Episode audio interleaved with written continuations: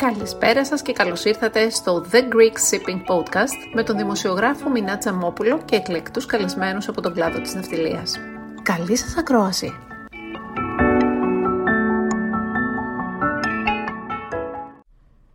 Η Δανάη Μπεζαντάκου είναι διευθύνουσα σύμβουλος της Navigator Shipping Consultants, η οποία δραστηριοποιείται στο χώρο της ναυτιλίας από το 1991 και εκπροσωπεί αποκλειστικά στην Ελλάδα εταιρείε πρακτόρων και ρημουρκών από όλο τον κόσμο.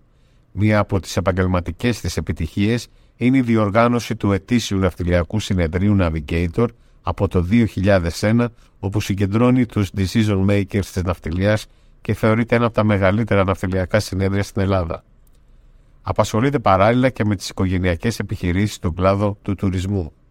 Θέλοντας να δείξει εμπράκτος την στήριξή της στους νέους και πιστεύοντας πως για να συνεχιστεί η παράδοση της ελληνικής ναυτιλίας και του τουρισμού των δύο βασικών πυλώνων της ελληνικής οικονομίας πρέπει οι παλιοί να παραδίδουν στους νέους, ίδρυσε το Young Executives Shipping Forum, την πρώτη πλατφόρμα ανοιχτού διαλόγου μεταξύ στελεχών και νέων φοιτητών της ναυτιλίας και του θαλάσσιου τουρισμού. Η παρουσία της σε συνέδρια εντός και εκτός Ελλάδας ως ομιλήτρια της δίνει τη δυνατότητα να παρουσιάζει μια διαφορετική εικόνα της χώρας μας, αυτή της δημιουργίας και της ανάπτυξης. Επίσης, η συμμετοχή της ως μέντορ ή κριτής σε διαγωνισμούς νεοφυών επιχειρήσεων αλλά και σε ημέρες καριέρας στα πανεπιστήμια είναι συχνή.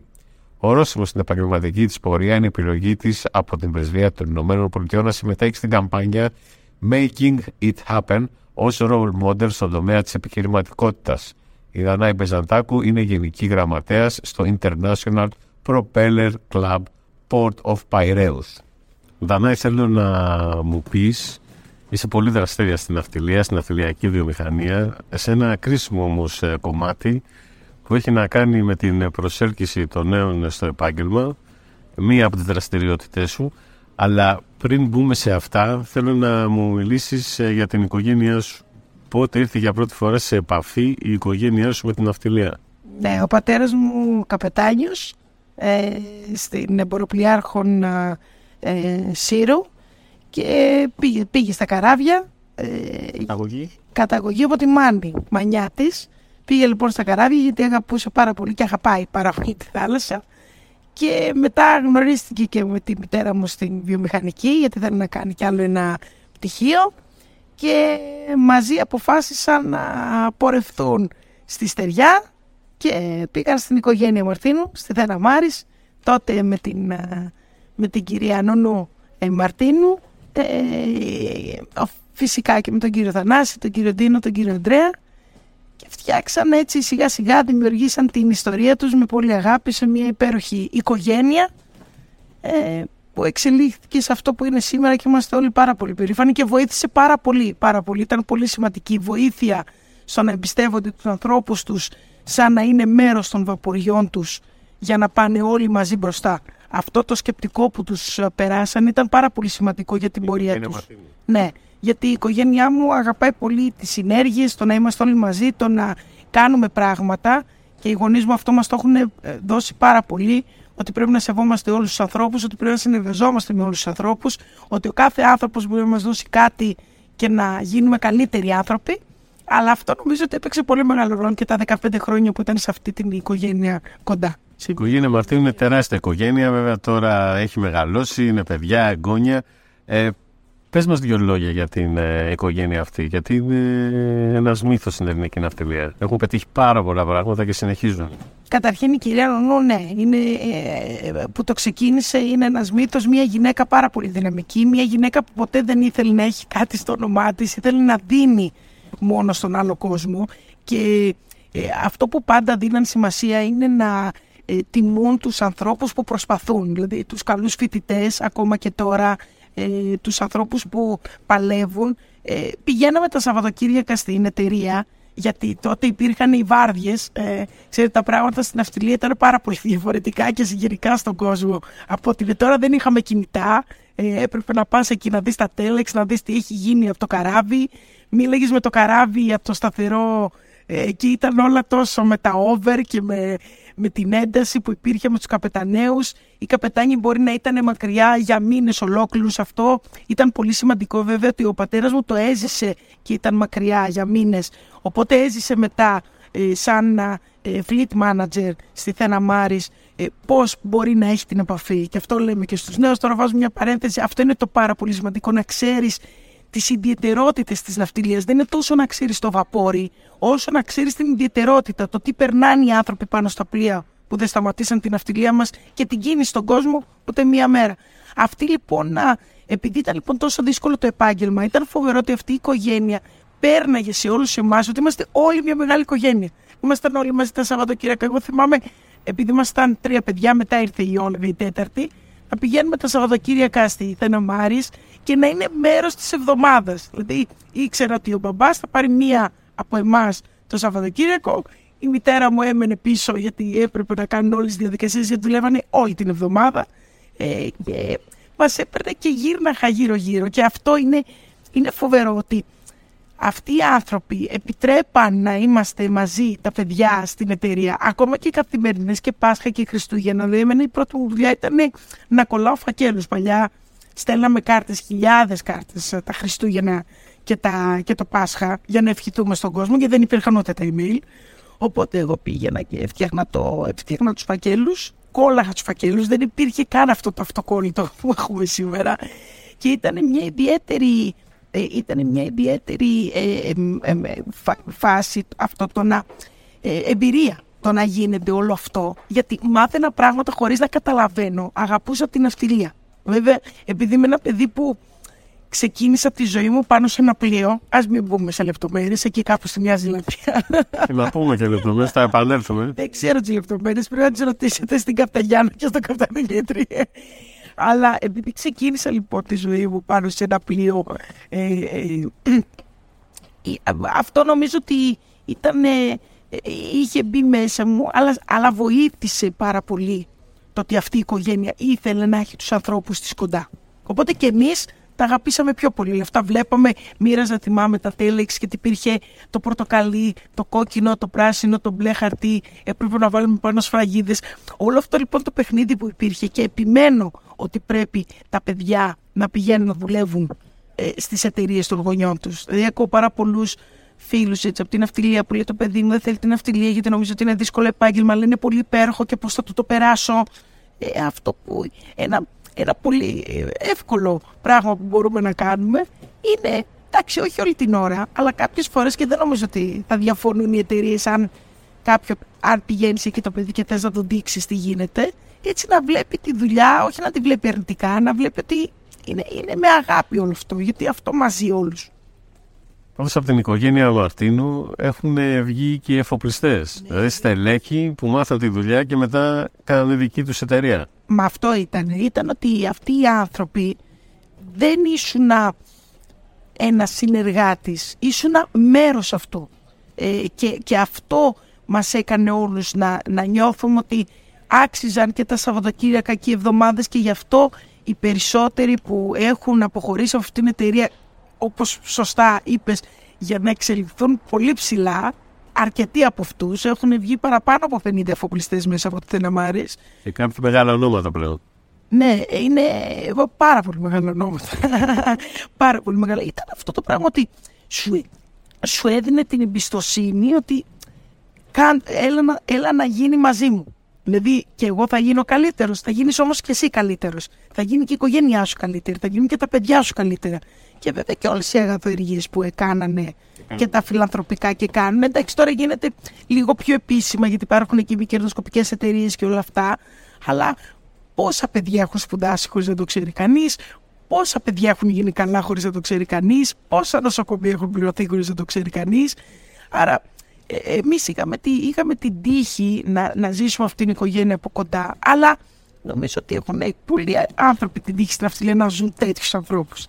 Και αυτό που με, είμαι, είμαι ένας άνθρωπος που μου αρέσει, το ξέρεις και γνωριζόμαστε χρόνια, μου αρέσει να είμαι εξωστρεφής, μου αρέσει να, να, να, να, να, έχω μια έντονη όμορφη ζωή. Ε, έτσι έχω γεννηθεί και μου αρέσει αυτό που έχω γεννηθεί. Δεν είναι, δεν είναι κακό να αποδέχεσαι αυτό που ε, έτσι όπως γεννιέσαι. Αλλά νομίζω ότι αυτό, σαν, σαν μάθημα αυτό που μας έδωσε και μας δίνει αυτή η οικογένεια είναι αυτή η ηρεμία στο να, στο να διαχειρίζονται τόσες δεκάδες πλοία τις σχέσεις μεταξύ τους, γιατί και η οικογένεια μεγάλωσε πολύ, χωρίστηκαν, αλλά ε, τα κάναν όλα τόσα όμορφα ε, και βέβαια και να, να, να μας δίνουν ένα μάθημα ζωής ότι όσο βοηθήσεις θα βοηθηθείς.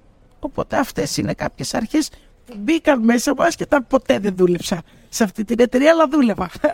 και επίσης και εδώ θέλω να πω, λέμε πολλές φορές να πάρουμε το παιδί, μην κουράσουμε το παιδί. Είναι παράνομο στην Ελλάδα να κάνουμε ε, να κάνουμε δουλειές. Όχι, διαφωνώ πάρα πολύ. Δεν είναι καθόλου κακό. Τα παιδιά μας παίρνουν πολλά πράγματα μέχρι τα 7 χρόνια. Οπότε μακάρι να τους δίνουμε πράγματα και να αγαπάνε την αυτιλία και τη θάλασσα. Αφού είμαστε τόση θάλασσα έχουμε τριγύρω μας, γιατί να μην την αγαπάμε και να κάνουμε πράγματα όμορφα; Θέλω να μείνω λίγο στην οικογένεια Βεζεντάκου. Πώς ο πατέρας σου είχε τη σκέψη να στραφεί στην αυτιλία; Νομίζω ότι τότε ήταν αυτές οι δεκαετίες που συζητήσαμε και συζητάμε και στα φόρα που κάνουμε και στα συνέδρια. Ε, εντάξει, υπήρχε ανάγκη οικονομική, υπήρχε φτώχεια, ε, υπήρχαν προβλήματα πολλά ε, και η θάλασσα ε, νομίζω ότι εκτός το ότι έδινε καλούς μισθούς, άσχετα αν βέβαια ε, δεν γνωρίζουμε ότι τότε όταν πηγαίναν στις εμποροπλιάρχων όταν σπουδάζαν για καπετανοί πληρώναν κιόλας. Ε, άρα λοιπόν ήταν μια επένδυση αυτό, δεν ήταν ε, έτσι απλό όπως είναι τώρα. Αλλά νομίζω ότι περισσότεροι το κάναν ναι για το οικονομικό και για την οικονομική εξέλιξη που και τότε ήταν πολύ σημαντική, σημαντικότερη από τη στεριά, αλλά και γιατί αγαπούσαν τη θάλασσα. Είχαν το χρόνο ίσως να χαρούν πιο πολύ τις ομορφιές που έχει αυτή η χώρα. Ε, πια δυστυχώς με όλα αυτά που μας που έχουμε γύρω μας και θα χειροτερεύουν χρόνο με το χρόνο οπότε όποτε και να ακούγονται αυτά δεν νομίζω ότι θα αλλάξει ε, με όλα αυτά που έχουμε με τα κοινωνικά δίκτυα, με το ίντερνετ, με τα κινητά νομίζω ότι χάνουμε πάρα πολύ τις στιγμές Δηλαδή πηγαίνεις σε μια θάλασσα και παίρνεις συνέχεια τη θάλασσα και το κύμα. Αντί να κάτσεις και να μπεις στη θάλασσα ή να ακούσεις το κύμα. Ε, νομίζω ότι παλιοί όλα αυτά τα ζούσαν παλιότερα, τα ζούσαν πολύ πιο πολύ από ότι εμείς. Και νομίζω ότι αγαπούσαν τη θάλασσα και λέγανε Α πάμε να την γνωρίσουν, ρε παιδί, αυτή την άτιμη γυναίκα. Αυτά για τον Καπτά Δημήτρη. Η Καπταγιάννα. Η Καπταγιάννα λοιπόν είναι ένας άνθρωπος, η μαμά, η μαμά, η φοβερή μαμά, είναι ένας άνθρωπος που τα μπορεί όλα. Ξέρεις, αυτό είναι έχει κάνει τέσσερις κόρες. Οπότε πολλές φορές όταν μου λένε πώς μπορείς και κάνεις όλα αυτά τα πράγματα, τους λέω δεν έχετε δει τη μάνα μου. Εσύ στην αυτιλία Και εκείνη στην αυτιλία ε, είχε την τύχη να είναι πάρα πολύ κοντά με την κυρία Νουνού και για εκείνη πάντα η κυρία Νουνού είναι ο άνθρωπος που τη δίδαξε πάρα πολλά. Τη δίδαξε πώς να είσαι απλός και να κάνεις πολλά πράγματα, πώς να μην χρειάζεσαι πολλά για να ονειρεύεσαι, να γίνεις καλύτερος, ε, πώς, πώς μια απλή καθημερινότητα με απλά ρούχα, απλά πράγματα μπορεί να σου δώσει πάρα πολύ ουσία αν κάνεις αυτό που αγαπάς. Οπότε νομίζω ότι ήταν πάρα πολύ τυχερή να έχει μια μέντορα πολύ δυναμική.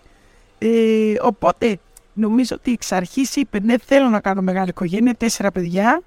Ναι θέλω να δουλεύω παράλληλα, δεν σταματήσει ούτε μια μέρα να δουλεύει σταμάτησε μόνο λίγο καιρό όταν είχαμε κάποιο θέμα με την γιαγιά με τη μητέρα της που μας μεγάλωσε και όλα αυτά, όλη, όλη αυτή η πορεία δείχνει και σε όλους εμάς ότι όταν θέλεις μπορείς. Δηλαδή αυτή η γυναίκα ακόμα θα μαγειρέψει για όλους μας, ε, θα τακτοποιήσει το σπίτι το Σαββατοκύριακο εκείνη, κάνει πράγματα δηλαδή που λες Μα, μα πώς μπορείς, δηλαδή, δεν γίνεται να τα κάνεις όλα αυτά τα χρόνια τόσο καλά όλα. Και ξέρει και αυτά που δεν κάνει καλά. Αυτό είναι το φοβερό. 40, σχεδόν 50 χρόνια και προχωράνε και πηγαίνουν ε, με, τον, με τον πατέρα μου. Είναι, είναι πράγματα δηλαδή τα οποία πια ε, φαίνονται βουνό σε όλους εμάς. Ε, οπότε αυτό νομίζω ότι όλα αυτές οι εποχές πρέπει να γυρνάμε και να βλέπουμε πώς τα κάνανε όλα αυτά γιατί τα έχουμε κάνει πολύπλοκα Άρα η Καπταγιάννα λοιπόν μας αντέχει όλους. Πάντα χαμογελάει, χορεύει ακόμα πολύ. Ε, και ε, εντάξει τώρα λένε η μητρική γλώσσα, λένε ότι η, η, οικογένεια ορφανεύει από τη μάνα. Γιατί τα λέμε όλα αυτά σαν λαός, γιατί ας λέμε και ας θυμόμαστε και αυτά που λέμε σαν λαός, αυτά μας μας έχουν κάνει αυτούς που είμαστε. Ε, όλα αυτά τα λένε γιατί εντάξει δεν θέλω να πω τώρα για τη γυναίκα και υποστηρίχτε τη γυναίκα, εκείνη η εποχή της γυναίκας. Όχι, εγώ θα πω ότι και η γυναίκα και ο άντρας έχουν πολύ ωραία χαρακτηριστικά και έχουν ο καθένας τη φύση τους, την ωραία φύση τους. Ε, αυτή η γυναίκα λοιπόν όλα τα καλά που έχει η γυναίκα τα έχει κάνει καλύτερα. Πρώτο παιδί της οικογένειας, πώς βρήκες το δρόμο σου, βρήκες ένα δικό σου δρόμο στην αυτιλία; Ναι, καταρχήν σπούδασα τουριστικά. Ε, σπουδάζω λοιπόν τουριστικά, γυρνάω από, την, από το Πανεπιστήμιο. Δουλεύω εννοείται τα καλοκαίρια, αλλά πιο πολύ στο, στο ξενοδοχείο μας, γιατί στην Αυστριακή δεν ήταν εύκολο να δουλεύω και να σταματάω. Οπότε στο ξενοδοχείο έβγαζα τη σεζόν ε, και γυρνάω λοιπόν και ε, ξεκινάω στα τουριστικά. Είναι ένας καπετάνιος ο οποίος έχει οικονομικά θέματα. Γυρνάω λοιπόν τον Αύγουστο, μόλις είχα ξεκινήσει κάποιους μήνες και βρίσκουμε ένα γράμμα ότι ξέρετε έχω οικονομικά θέματα και πρέπει να μπαρκάρω. Τότε τα εκτυπώναμε τα μηνύματα. Οπότε κάπου εκεί στο γραφείο του είχε εκεί κάπου αριστερά γύρω στα 200-300 μηνύματα που δεν είχε κάνει κανείς τίποτα. Και ερχόταν και ένας και Βραζιλιάνος πελάτης μας για να πάμε ραντεβού στον Πειραιά. Εγώ ήξερα τον Πειραιά, γιατί όταν είχαμε την αυτιλιακή στον Πειραιά κατέβαινα με το τρένο, άλλο ένα πολύ ωραίο και σημαντικό μάθημα. Κατέβαινα με το τρένο και μετά έπαιρνα το λεωφορείο το πράσινο για να πάω στην αυτιλιακή. Και αυτό ήταν μέρος επίσης του να γνωρίσω πράγματα. Δεν κατέβαινα μαζί τους με το αυτοκίνητο για να δω τι γίνεται. Αυτός ο καπετάνιος δούλευε στην αυτιλιακή. Αυτός ο καπετάνιος δούλευε στη ναυτιλιακή. Πάει λοιπόν, ταξιδεύει. Εγώ μένω με τα 300 email και με το Βραζιλιάρα που έρχεται την επόμενη εβδομάδα. Έχω γυρίσει από τις διακοπές και λέω Παναγία ότι με βρήκε. Και τελικά δεν γελάω γιατί τώρα γελάς βέβαια. Όταν, όταν το περνάς δεν γελάς, υποφέρεις. Και λέω, ok, okay, ας μπορώ να δω τι γίνεται και τι, τι μπορώ να κάνω. Ε, κλείνω λοιπόν τα ραντεβού του Βραζιλιάνου και δεν θα ξεχάσω ότι πηγαίνουμε κάτω. Και εγώ πήγαινα μπροστά ότι δίθεν πήγαινα γιατί ήξερα το δρόμο, αλλά δεν τον ήξερα το δρόμο. Τότε το μεταξύ δεν υπήρχαν Google Maps. Υπήρχε, δεν ξέρω αν θυμάσαι αυτό το βιβλιαράκι με τους δρόμους που είχα βγάλει φωτοτυπία όλους τους δρόμους των ραντεβού. Και τα περίπτερα. Και τα περίπτερα. σωστά. Είχα βάλει όλο αυτό το, αυτό το βιβλιαράκι, το έχω κρατήσει ακόμα για να θυμάμαι αυτά που παίρναγα. Τα, τα βγάζαμε λοιπόν φωτοτυπία. Και κάθε μέρα με τα ραντεβού, που ήταν 6 με 8 ραντεβού τη μέρα, Βάζαμε λοιπόν από. Ε, τότε ήταν και αρκετές ναυτιλιακές στον Πειραιά, πολλές πιο πολλές από ό,τι είναι τώρα. Οπότε έβαζα λοιπόν το πώς μπορώ να πάω δεξιά, σκουζέ. Είχα βάλει σκουζέ, φιλελίνων, Δευτέρε Μιανερική. Είχα χωρίσει το βασικό τετράγωνο. Και είχε γέλιο γιατί δεν ήξερα ακριβώς που είναι ποιος. Πήγαινα μπροστά. Και του έλεγα αυτού, του έλεγα εντάξει, περπάτε σιγά σιγά για να ξεκουραστεί. Εγώ πάω, μην καθυστερήσουμε στο ρεντεβού. Τίποτα, δεν ήταν να μην καθυστερήσουμε. Δεν ήξερα πού είναι ο δρόμος. Και σιγά ε, μπήκα, μπήκα έτσι και μετά μου άρεσε πάρα πολύ. Δηλαδή αυτή η επαφή με τον κόσμο και αυτό το να. Το τόσο διαφορετικό που μπαίνει σε κάθε ναυτιλιακή. Ήταν διαφορετικά, διαφορετικά βαπόρια, διαφορετικοί άνθρωποι. Αλλά όλοι στο ίδιο σκεπτικό. Πώς να κερδίσουμε τον κόσμο. Αυτό με συνέφερε πάρα πολύ και βέβαια το ότι κάθε μέρα ήταν διαφορετική. Και σιγά σιγά άρχισε όλο αυτό να δένει. Ε, ξεκινήσαμε και το συνέδριο του Navigator πολύ γρήγορα. Δηλαδή, εγώ πήγα στην εταιρεία επίσημα πια ε, μετά το πτυχίο μου το Σεπτέμβριο του 2000 και το πρώτο Navigator Forum έγινε το 2001. Ε, οπότε και αυτό ήταν έτσι για να φέρουμε τον κόσμο κοντά. Ε, νομίζω ότι ε, πάρα πολύ σημαντικό είναι ότι μου άφησαν το χρόνο οι δικοί μου αλλά και εγώ ήθελα να μπω γρήγορα στην δουλειά αλλά και εκείνοι μου άφησαν το χρόνο να δουλέψω το είχα λόγο και λόγω ηλικίας δεν, με, δεν, με, δεν βιαζόμουν για κάποιο λόγο να δω τι, τι θέλω να κάνω και αυτό που ήθελα να κάνω, να έχω επαφή με τον κόσμο. Δηλαδή με κάποιο τρόπο να, να υπάρχει αυτή η επαφή. Οπότε δούλεψα πάνω σε αυτό, αλλά ήθελα πάντα να υπάρχει και το δικό μου, ε, και το δικό μου κομμάτι. Ξαναλέω, όχι εγωιστικά, ε, αλλά γιατί μας είχαν περάσει δικοί μας ότι μακάρι τα πράγματα στη ζωή σας, παιδιά, να, παιδιά μας να πάνε πολύ καλά, αλλά έχουμε δει ανθρώπου να κρεμίζονται από τη μια μέρα στην άλλη. Έχουμε δει ανθρώπου να κοιμούνται πλούσιοι και έξυπνα να είναι φτωχοί. Γιατί έγινα πολύ μεγάλο αθλητισμό στο βαπόρι τους και έγινα μεγάλο claim το οποίο τότε δεν είχαν να καλύψουν. Γιατί η αγορά δεν πήγαινε καλά, γιατί τελικά έλειπε το βαπό, ε, έφταιγε το βαπόρι, γιατί η εταιρεία, η ασφαλιστική εταιρεία θα κάλυπτε κάποια χρήματα, αλλά θα τα κάλυπτε πιο μετά και έπρεπε να πληρωθούν κάποια έξοδα. Ε, και αυτό που επίσης, ότι μην ξεχνά από πού ξεκίνησες και ποιοι σε βοήθησαν. Δηλαδή, Μας έλεγαν πάντα εντάξει, να, να πιστεύεις στον εαυτό σου, να, να παλεύεις, να διεκδικείς τη δουλειά σου, το πιστεύω σου, το δίκιο σου, αλλά πάντα σεβόμενοι αυτούς τους παραπάνω από σένα που έχουν φτιάξει μια ιστορία. Και στην ιστορία και στην Αυστρία ήταν τεράστια. Οπότε αυτές ήταν κάποιες αρχές που με βοήθησαν πολύ. Νέα κοπέλα, προείδες, είδες τα σημάδια των καιρών και στράφηκες και, στην, ε, και στο κομμάτι αυτό που είναι η προσέλκυση νέων στο ναυτικό επάγγελμα. Πάρα πολύ δύσκολο. Το έκανε σε μια εποχή που το βιωτικό επίπεδο είχε ανέβει πάρα πολύ στην Ελλάδα και δεν πηγαίνανε στη θάλασσα. Και όχι μόνο στη θάλασσα, γενικά στην αυτιλία.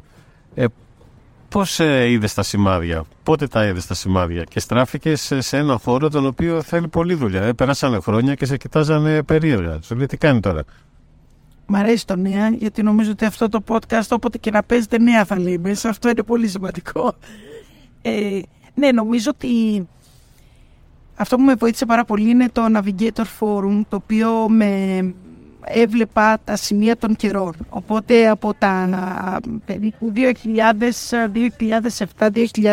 2007-2008 άρχισα να βλέπω ότι ενώ εγώ είχα τη δυνατότητα να συμμετέχω στα συνέδρια και να μιλάω με ανθρώπους στην αυτιλία ε, από πολύ μικρή ηλικία, πολλοί νέοι δεν είχαν αυτή την, δεν είχαν αυτή την ευκαιρία.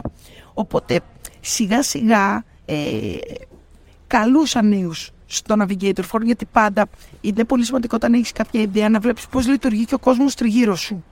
Ε, καλούσα λοιπόν κάποιους νέους στα συνέδρια και βλέπω ότι ερχόντουσαν παιδιά τα οποία ήταν πραγματικά πολύ σωστά δομημένα από ωραίες οικογένειες, με ωραία πιστεύω για την αυτιλία. Αλλά το περίπου 80% των νέων που σπουδάζουν στην Ελλάδα ναυτιλία ή τους έριξε το μηχανογραφικό, ή τους έριξε το μηχανογραφικό, αυτό που λέμε στην αργό, έτσι, ή ε, το θέλανε, αλλά δεν είχαν καμία σχέση η οικογένειά τους είτε από ναυτιλιακή οικογένεια, είτε από να είναι σε παρα, από παραθαλάσσια περιοχή. Οπότε εκεί είπα κάτσε αυτά τα παιδιά, ρε παιδί μου. Δεν ξέρω και να είναι η οικογένειά σου ναυτιλία και μην θες να ακολουθήσεις ναυτιλία, αλλά αυτά τα παιδιά τα οποία δεν έχουν κανέναν και αγαπάνε την ναυτιλία, ποιο πώς θα τους το μεταφέρει κάποιος. Εκεί λοιπόν άρχισα να πηγαίνω και να μιλάω σε κάποια πανεπιστήμια για να δω. Γιατί επίσης αυτό το οποίο με λυπεί είναι να βάζουμε κάποια στερεότυπα στην κοινωνία μας και να μην ψάχνουμε να δούμε αν φταίμε και οι δύο πλευρές. Δηλαδή έβλεπα μεγάλη ανεργία στους νέους, πάνω από 50-60%, αλλά εμείς ψάχναμε στελέχη.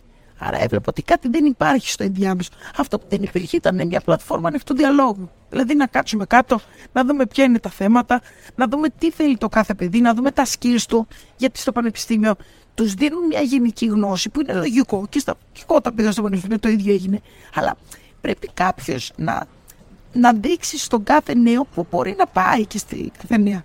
Εκεί λοιπόν άρχισα να μιλάω. Υπήρχαν περίπου 300 νέοι οι οποίοι μου στείλανε email ότι να ξέρετε θέλω να κάνω πρακτική και δεν βρίσκω ή θέλω να βρω δουλειά και δεν βρίσκω ή θέλω να γνωρίσω τον κόσμο της αφιλίας και δεν μπορώ. Ε, και εκεί λοιπόν τους είπα εντάξει μια Κυριακή Οκτώβριος, νομίζω το 2013, λέω εντάξει, ελάτε σπίτι μου, θα τα συζητήσουμε. Εμφανίζονται 10 από τους 300. Μάλιστα μου έγινε και η ερώτηση, κυρία Πρεσβητάκου, συγγνώμη, άμα ερχόντουσαν και 300 τα κάνετε.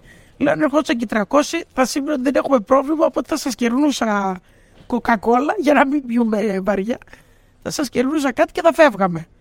Αλλά ήρθαν 10. Και εκεί λοιπόν καταλάβαμε το πρόβλημα υπάρχει και από τις δύο μεριές. Δηλαδή και εμείς δεν ενημερώναμε τους νέους, αλλά και οι νέοι δεν ξέραν τι θέλανε. Και αρχίσαμε αυτό να το λύνουμε μαζί. Οπότε με αυτά τα δέκα παιδιά, που μέσα σε αυτά είναι και η βοηθός μου, η Βανθία, η και πολλά παιδιά που όλα δουλεύουν τώρα. Αυτό είναι, αυτό είναι σημαντικό. Ξεκίνησαμε να πηγαίνουμε να μιλάμε με ανθρώπους ναυτιλίας, όχι πλειοκτήτες όμως. Ήθελα να τους δείξω λίγο και το πλέγμα της ναυτιλίας, δηλαδή να το πάρουμε λίγο από γύρω-γύρω και μετά να μπούμε στο, στο, στο διατάφτα. Και εκεί ήταν ένα τεράστιο ενδιαφέρον πολλών, πολλών νέων αλλά και ανθρώπων της ναυτιλίας να επικοινωνήσουν. Και μετά άρχισα να βλέπω ότι άρχισαν να βρίσκουν και δουλειέ σιγά σιγά. Οπότε αυτό εξελισσόταν, σιγά εξελισσόταν και το 2016 τον Ιανουάριο δημιουργείται το, στην αρχή λεγόταν OMG, όχι Oh My God, Open Mind Group, αλλά θέλαμε να το κάνουμε έτσι λίγο να είναι και για νέους και για μεγαλύτερους, παιχνιδιάρικο. Λοιπόν, και μετά σκεφτόμαστε το Yes Forum, το Young Executive Shipping Forum. Θέλαμε να το κάνουμε και τι σαν Yes, Yes του Shipping. Ε, και πηγαίνουμε, στέλνουμε ένα γράμμα στον κύριο Βόκο τότε, κύριο Θεόδωρο Βόκο. Το φτιάχνουμε. Ποσειδόνια. Η έκθεση. Ποσειδόνια έκθεση, σωστά. Στέλνουμε λοιπόν ένα γράμμα το οποίο ετοιμάζουμε τρεις εβδομάδες. Για να είναι πολύ σωστό το γράμμα, να τα λέμε τόσο όσο έχουμε σκίσει, έχουμε γράψει, έχουμε ξανακάνει. Και εκείνος απαντάει με μία φράση ότι μπορείτε την Παρασκευή να κάνετε την ημέρα των νέων. Εμείς του προτείναμε στο γράμμα ότι δεν υπάρχει μια ημέρα νέων στα Ποσειδόνια. Δηλαδή, εντάξει, ξεκινάει η Δευτέρα με όλους αυτούς τους σημαντικούς ανθρώπους που πρέπει. Ναι, η εβδομάδα κυλάει με χιλιάδες επισκέπτες από όλο τον κόσμο. Τα Ποσειδόνια είναι η μεγαλύτερη διοργάνωση μετά τους Ολυμπιακούς Αγώνες. Αλλά οι νέοι δεν υπήρχαν, δεν πήγαιναν στην έκθεση. Έτσι λοιπόν είπαμε να κάνουμε την ημέρα των νέων και το 2016 εκεί που δεν το περιμένει κανείς και την προηγούμενη μέρα γιατί αυτά όποιος θέλει τα έχουμε δεν είναι Μπορούμε, μπορούμε να μιλήσετε και με τους διοργανωτές, δηλαδή του Πετροπόλη, να τους βλέπει βγάλετε καρέκλε, γιατί δεν ξέρουμε πώς θα έρθουν. Δεν είχε ξαναγίνει αυτό ποτέ στην Ελλάδα να γίνει, όχι μόνο στην αυτιλία, να γίνει ένα μεγάλο συνέδριο ναι, για νέους. Και να μην έχει βέβαια και κομματικό χαρακτήρα, έτσι, να είναι καθαρά για τους νέους, να είναι επιχειρηματικό. Ε, και εκεί λοιπόν να βάζουμε 300 καρέκλες, βάλουμε 400 και έρχονται 1200.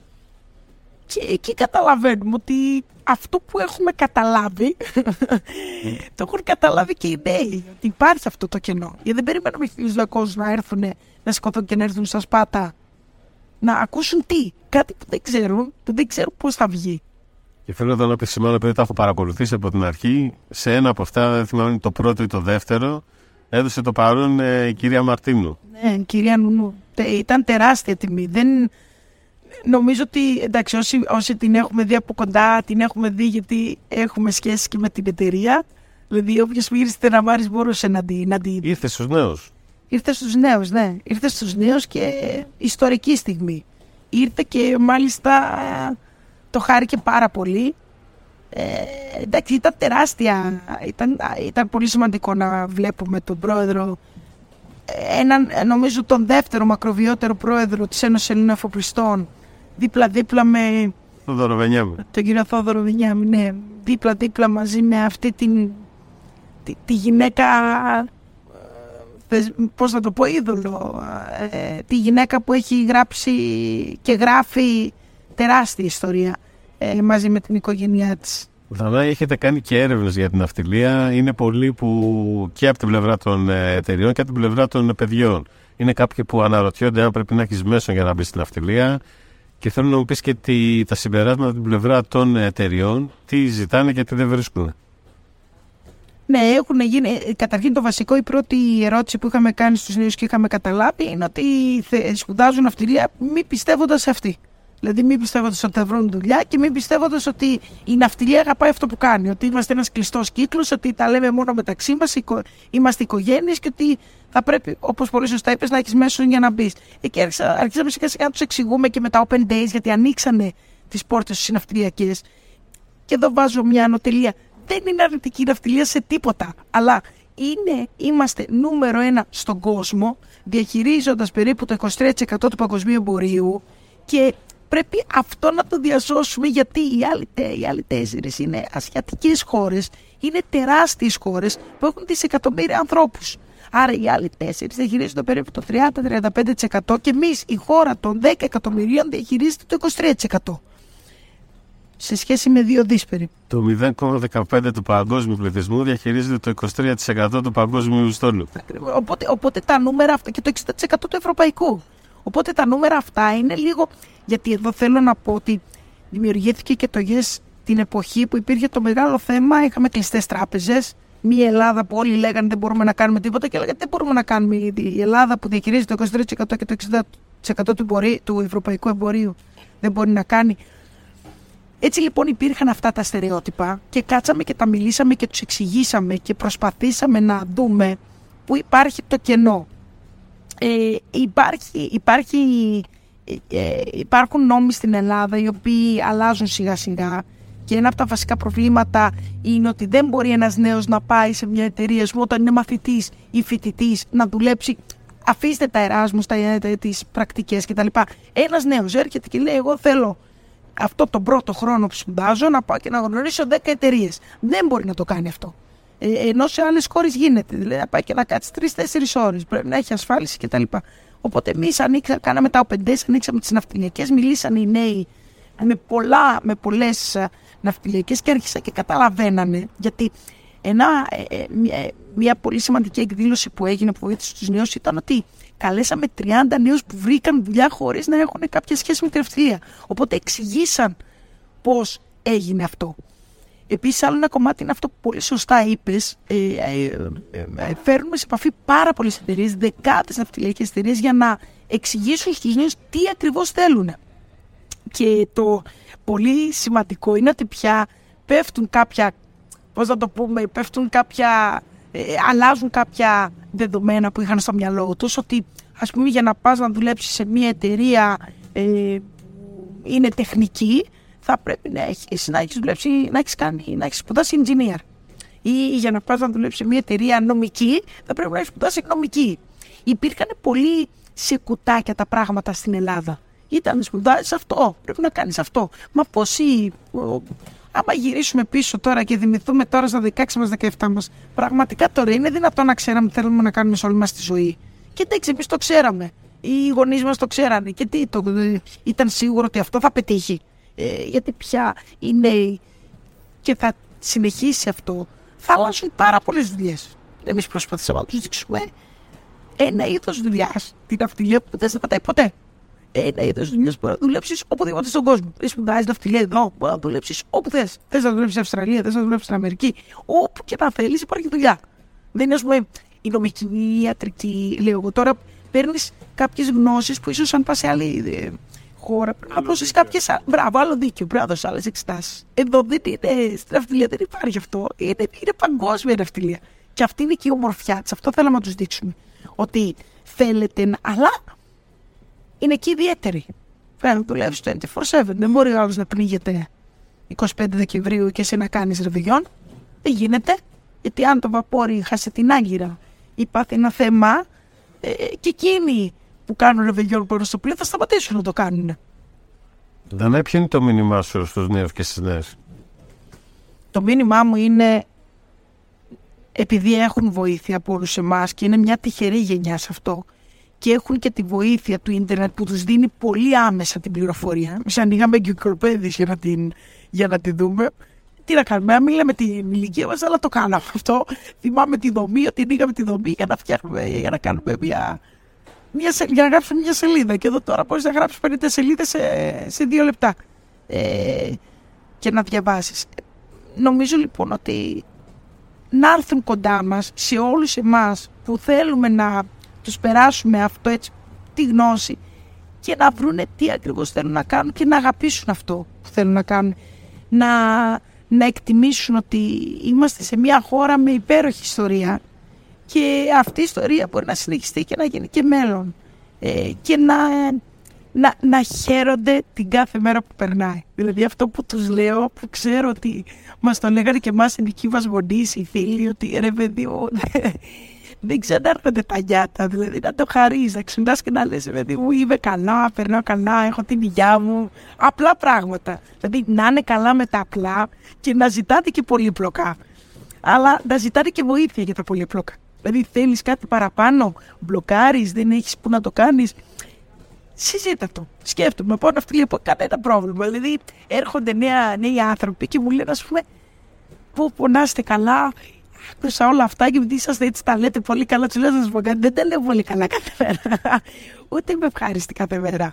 Ε, ε, υπάρχουν και δυσκολίες.